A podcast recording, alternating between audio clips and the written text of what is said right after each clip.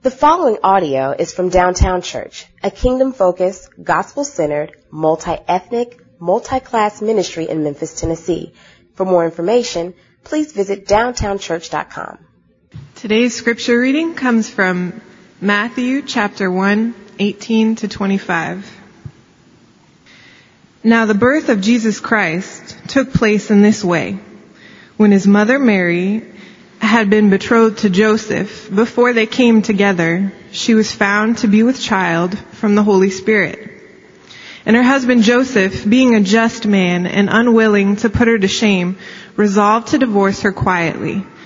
But as he considered these things, behold, an angel of the Lord appeared to him in a dream, saying, Joseph, son of David, do not fear to take Mary as your wife, for that which is conceived in her is from the Holy Spirit.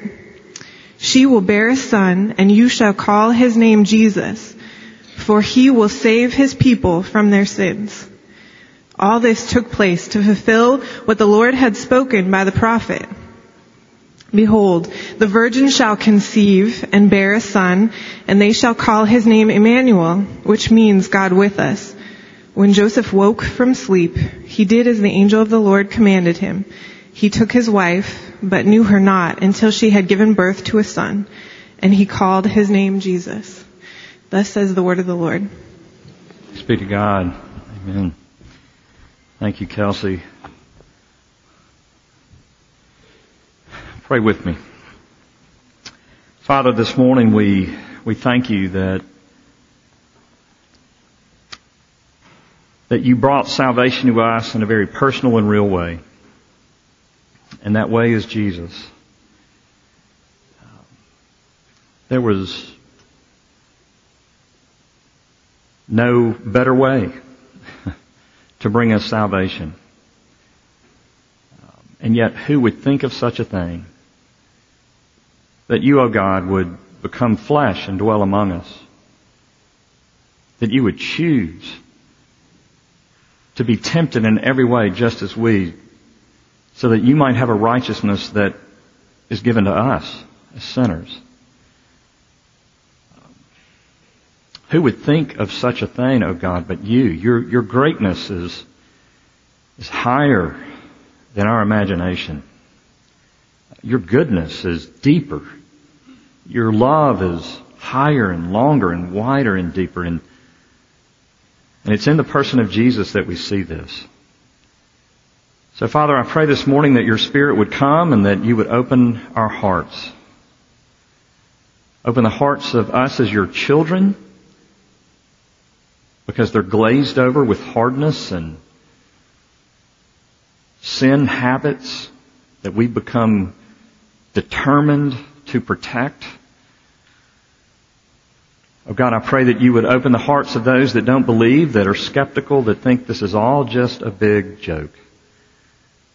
Oh God, I pray that you would give them a, a personal encounter with the reality of the person of Jesus, because it's what we all need. We give this time to you. We do so in Jesus' name. Amen. I'm not sure if you have kept up with what's going on in Syria, but in uh, the city of Aleppo, uh, I would say the situation, the circumstances became really dire this week. Uh, there's been an ongoing civil war since really 2011, and it's the rebel forces against the the president Assad, and um, they declared a ceasefire and just to give the, the rebels time to get out of the city. And there's debate on whose fault it was, but that ceasefire wasn't honored and the rebels were slaughtered. Uh, many women were raped um, and then killed, and children were killed in the streets. And uh, it's a horrible, dire situation. And in that city, um, many who had access to um, internet gave kind of their last goodbyes. that they sent messages to the world, um, telling the world what was going on, and and then just saying, "I know that my life is coming to an end, so goodbye." If there was anything clear about those videos and about those people, it was that they understood their need to be saved. They knew they were in a dire situation. And when you think about the birth of Christ and, and what we just heard, this phrase that, that the angel spoke to Joseph, that you were to call his name Jesus, why? For he will save his people from their sins. He will bring salvation. He will save His people from their sins. What He is saying is that, that to really understand the, the reality of Advent, to understand Jesus and what He came to do, you must understand, it, it's absolutely essential to understanding the salvation that He brings, that we understand the desperate need that we have. And we have to understand it personally. It has to be something real to us because I'm convinced that for Joseph and Mary, they didn't just believe this message because an angel spoke it. Now I'm sure the angel got their attention. Wouldn't he get any of our attention? yes. But you see, built into the DNA of a Jewish believer was this whole concept of waiting. And that's just not part of the church today. We don't want to wait. The, the, the, the fact that we have to wait is frustrating to us.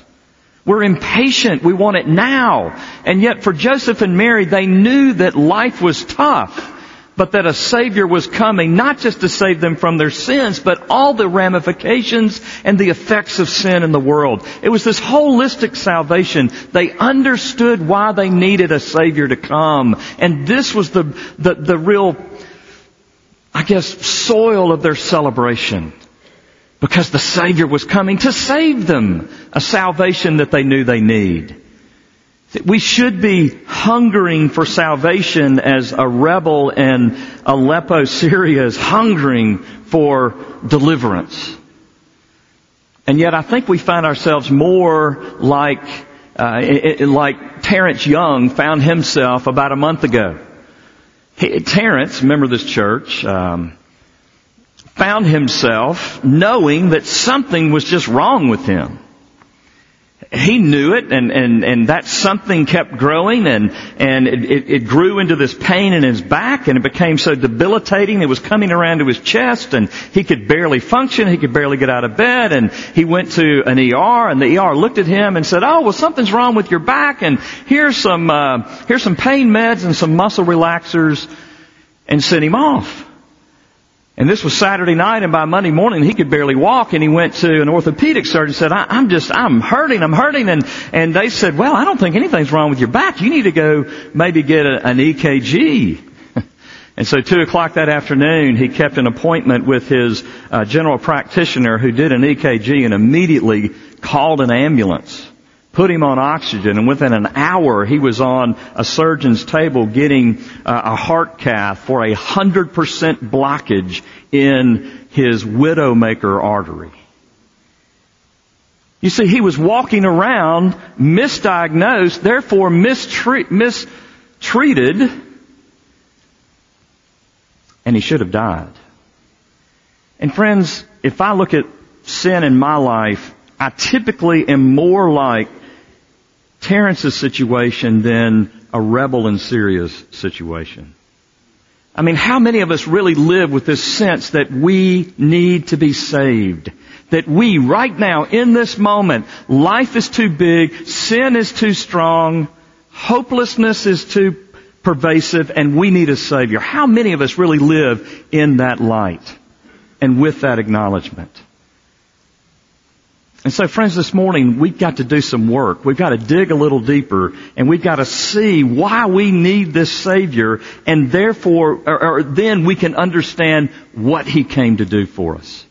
And the first thing we need to see is that Jesus came to save us from sin. I hope it's capitalized. So there it is. Capital S, capital I, capital N. I was hoping they didn't think that was a, a, uh, a misspelling. What is sin? We throw this around. I mean, what is sin? Let's just get as simplistic as we possibly can. What is sin? The Bible is clear that it's both what we do and what we desire. It's, it's definitely lying.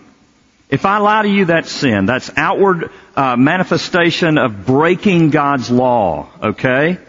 However, it, it goes much deeper than that. It's not just lying or cheating or drinking too much or it it goes to the very root. There's a root to every sin. It goes to our desires. Jesus made this very clear. He said, you've heard it said to the people long ago, um, do not murder, but I tell you, if you're angry with your brother in your heart, you're guilty of what? Judgment. You're like, really? Yeah, really. I mean, that's how high, that's how holy, that's how, that's how God is. He judges not just the outward action, but He judges the heart said if you, if you, you've heard it said to the people long ago, do not commit adultery. But I tell you, if you have lusted after another woman, you're guilty of, of, of adultery. And then he goes on in Matthew 5, 43 through 45, he says, you've heard it said, you shall love your neighbor and hate your enemy. Man, can't we go to that? I mean, I want that. But I say to you, love your enemies and pray for those who persecute you so that you may be sons of your Father who is in heaven. This is why love is the fulfillment of the law. To love God and to love neighbor is the fulfillment of the law because love comes from the heart. It, it, it drives outward actions.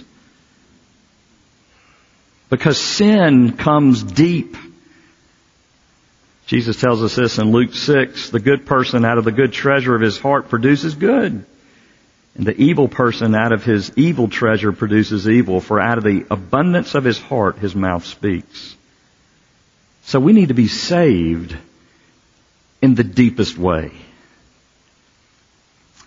So let's just kind of flesh this out a little bit more. I want us to look at four things that sin does. And the first thing that sin does, not just outwardly, but inwardly, if we start digging under the surface a little bit and we start finding those roots and kind of going down to the root, we see that the first thing sin does is it distorts. Sin distorts. A couple years ago, um, it's one of these last minute purchases. Rachel, um, you know, is a is a planner. She buys Christmas presents, you know, a couple months in advance. She's wanting to talk about it in September, and I'm always like, no, you know, and so, you know, when December rolls around and it gets about this time, all of a sudden I'm like, man, we need to go get gifts. And she's already done all the shopping, but I feel left out, so we end up spending more because now I'm ready to go get gifts. And, uh, I don't know if that's y'all's marriage, but so a couple years ago, I had this idea that my grandsons needed an electric Jeep.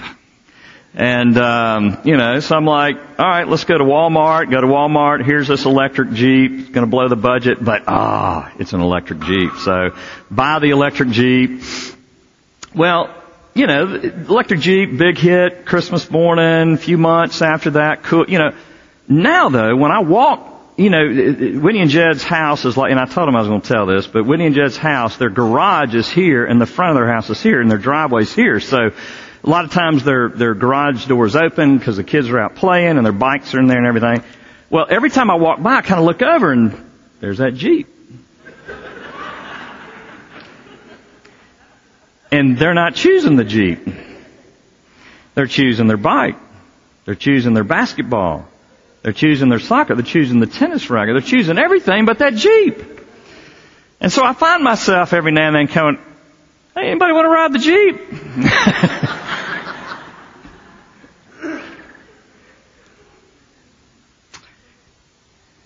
the more I think about it, maybe I gave that Jeep more to myself than I did to my grandchildren.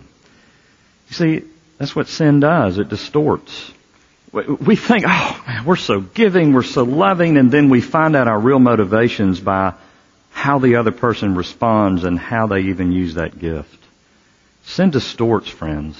And sin is distorting your reality right now. Sin not only distorts, but sin also distracts.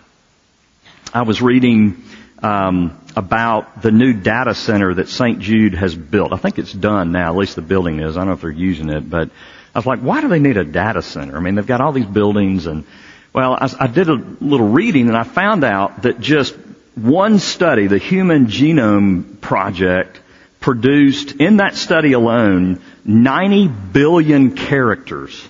So like, you know, like letters, uh, punctuation, number, like, like if everything was printed out that was put into this one, just one research project, 90 billion characters. If you printed all that out, the article said it could, it would fill the pyramid 26 times. I'm like, yeah, they need a, they need a data center. and they need a massive, massive computer. But that was mind blowing to me.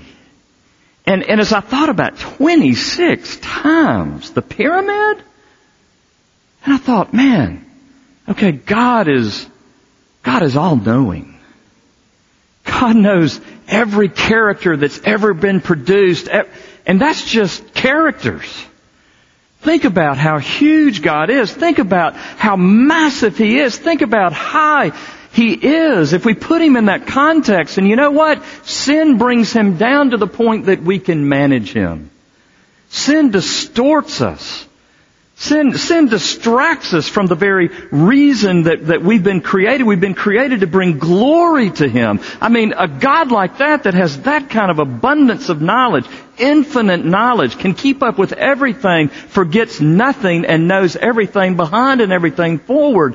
A God like that is not a God that we can come to and say, okay, we are going to redefine what you call sin we're going to tell you what is right and what is true and what is good. We're going to tell you how to live our lives.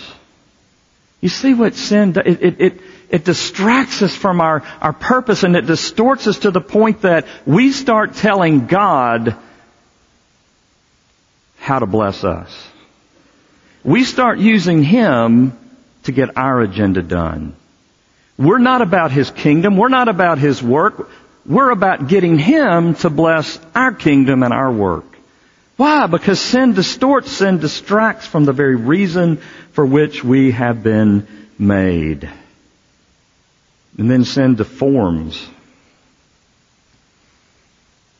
I heard someone addressing the United Nations this week, and they were addressing Syria, the Syrian leaders and those behind them. Russia and Iran and others. And they were saying, is there nothing that can bring you shame? Is there nothing? I'm, the children that are, she was pleading with them just to wake up. And you think about that. These people, they, they weren't born, you know, murderers and rapists. They were born sinful. But how did their sinful hearts grow to that point where they could be so callous and I'll tell you how. Because sin deforms us. Sin makes us something that we can't even recognize. Sin drives, if we just leave it alone, if we just kind of go along with the flow, if we just let sin do what sin wants to do, then we don't even recognize who we are anymore. You see, that animal that that we kind of picture in our minds that would do this to women and children. If you go back, they were just normal guys. If you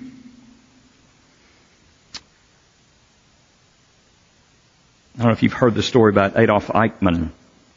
He was the Nazi uh, colonel, uh, lieutenant colonel in, in the Nazi army that under his leadership in concentration camps, thousands, millions were, were exterminated, killed, Jews were killed.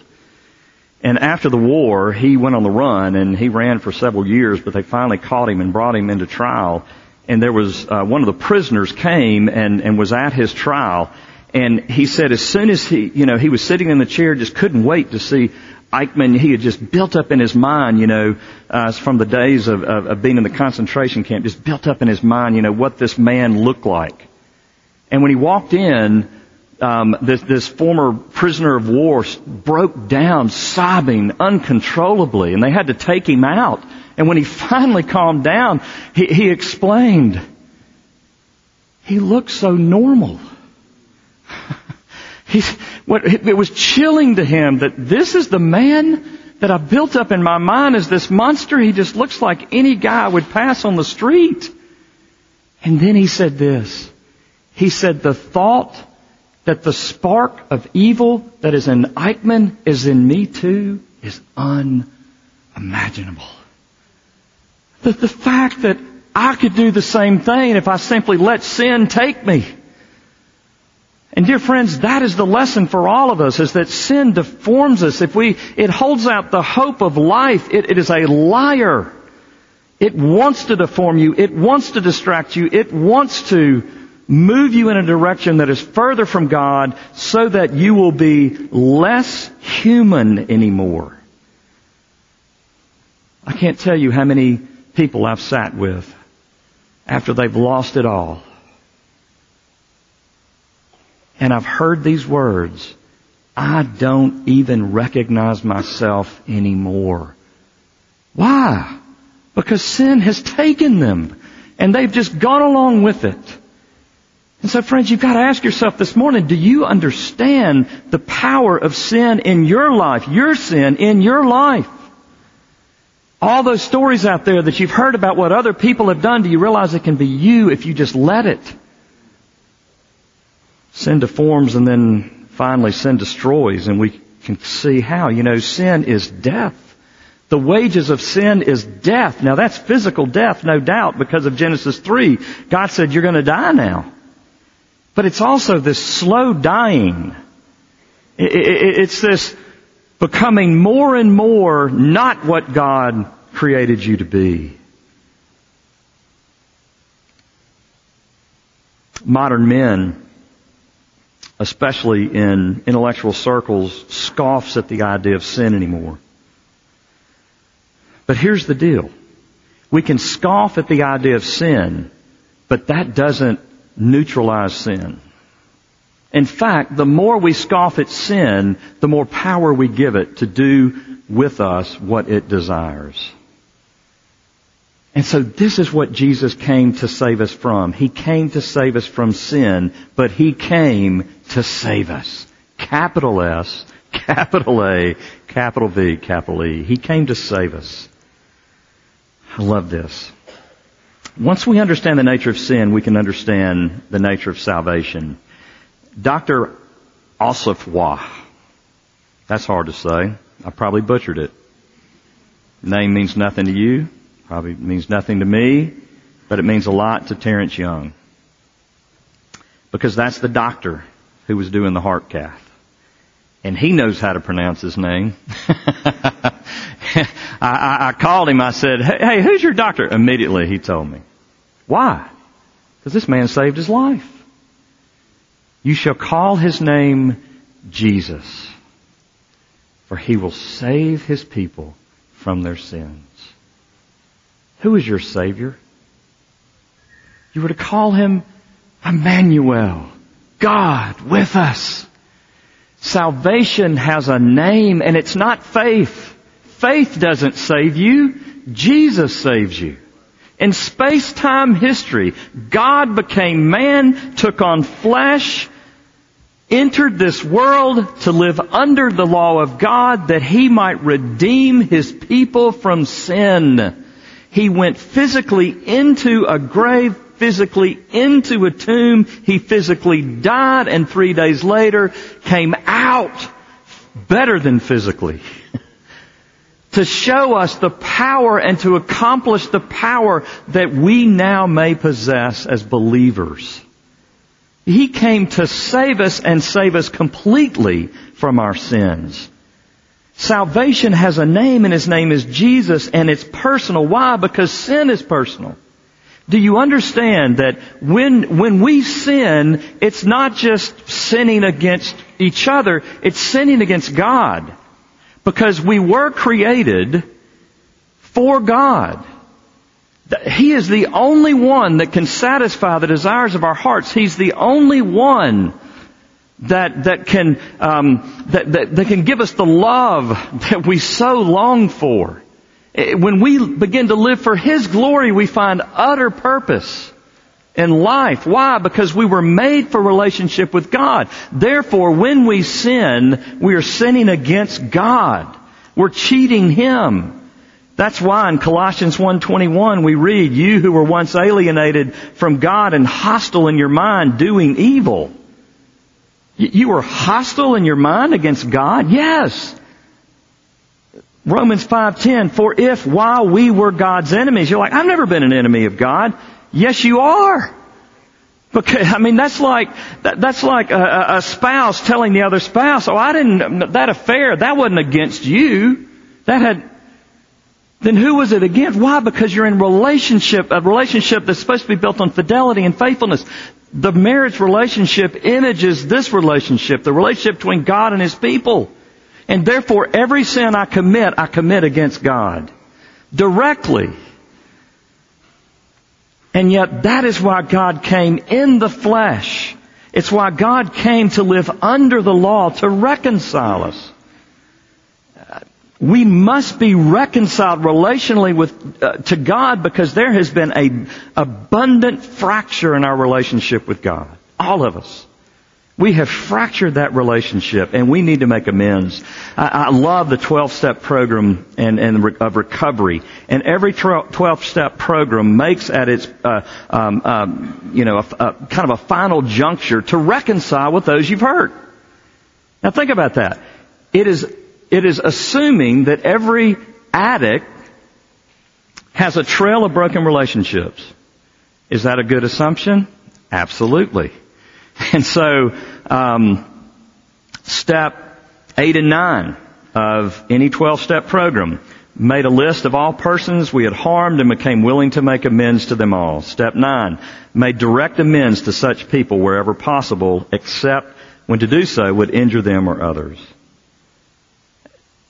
You see, when you sin against others, you gotta have reconciliation.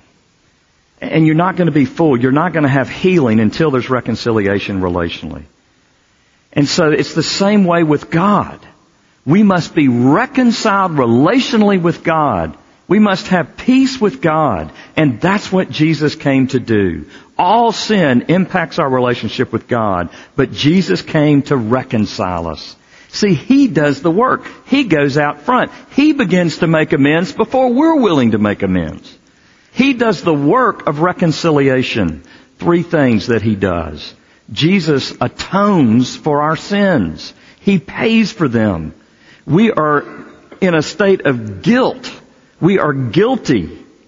And yet Jesus comes and He lives under the law and He goes to the cross to die for our sins, to pay our debt. Every other religion talks about how you can atone for your sins. Only Christianity says God has atoned for your sins. He's done the work for you. He has atoned for your sins. He's paid for it completely. So it's not Jesus and my good works. It's Jesus alone. Because remember, even in my good works, I can't even give a gift to my own grandchildren without later realizing I was just giving it to myself. That's all of us, folks.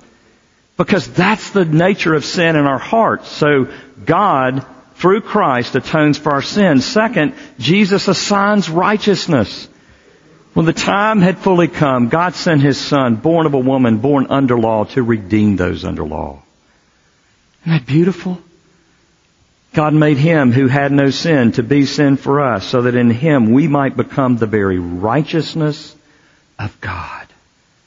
So it's not just that my sins are forgiven, but when I accept Christ as my Savior, when I say Jesus came to save Richard Reeves, then my sins are forgiven and now all of the obedience of Christ, the credit for all of the obedience of Christ is put in my bank account. And the Father loves me out of that. He treats me as His own son. He cannot love me any more than He does right now. Why? Because of Jesus. Because I am assigned the righteous standing of the Son of God. Wow. And then lastly, he aligns us with power. And that's the power. You say, where is the power to battle sin? The power to battle sin is the fact that Jesus has come to, to reconcile us to the Father by atoning for our sin and by assigning righteousness to us. Dear friends, your flesh is alive and, and, and it is seeking to, um, uh, uh, to overcome you. But the reality is, is that Jesus has come in the flesh to give you a fleshly, tangible, living salvation. At every single point, He obeyed the law in your place. And so that now He doesn't stand far off saying, obey, obey, obey, I'm gonna watch and no, He stands back and every time we break His law, we can claim the name of Jesus. We can say, Jesus obeyed in my place and it's to Him that I owe everything. Tony Evans was right. We are not fighting for victory. We are fighting from victory. The victory has already been done. And now we live out of it and that's our power. Sin will not be my master today. Why? Because Jesus has, has broken the chains that it had on us. That doesn't mean I'm going to be perfect, but it means I'm going to do all I can to, to glorify His name and to be the light that I should be. Why? Because I now have power that I didn't have before I've trusted Christ. I have power over sin. I have power over death. Why? Because Jesus went into the ground but came out and I am literally united to Him.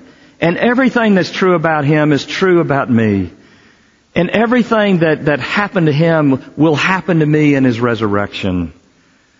And that is a living, breathing hope because that is the gospel. And so all I can ask you this morning is, are you taking sin seriously? And have you understood that Jesus is your salvation? Take the sentimentality out of Christmas and just look at Jesus. And understand what He's done for you. And embrace Him as the Savior who has saved you from your sin. Do you believe that this morning? Lord Jesus, we thank you. We thank you that you lived, you died, you rose, that we might be reconciled to you. Thank you for reconciliation. Thank you that we can rejoice over the forgiveness of sins and over the righteous standing before you this morning.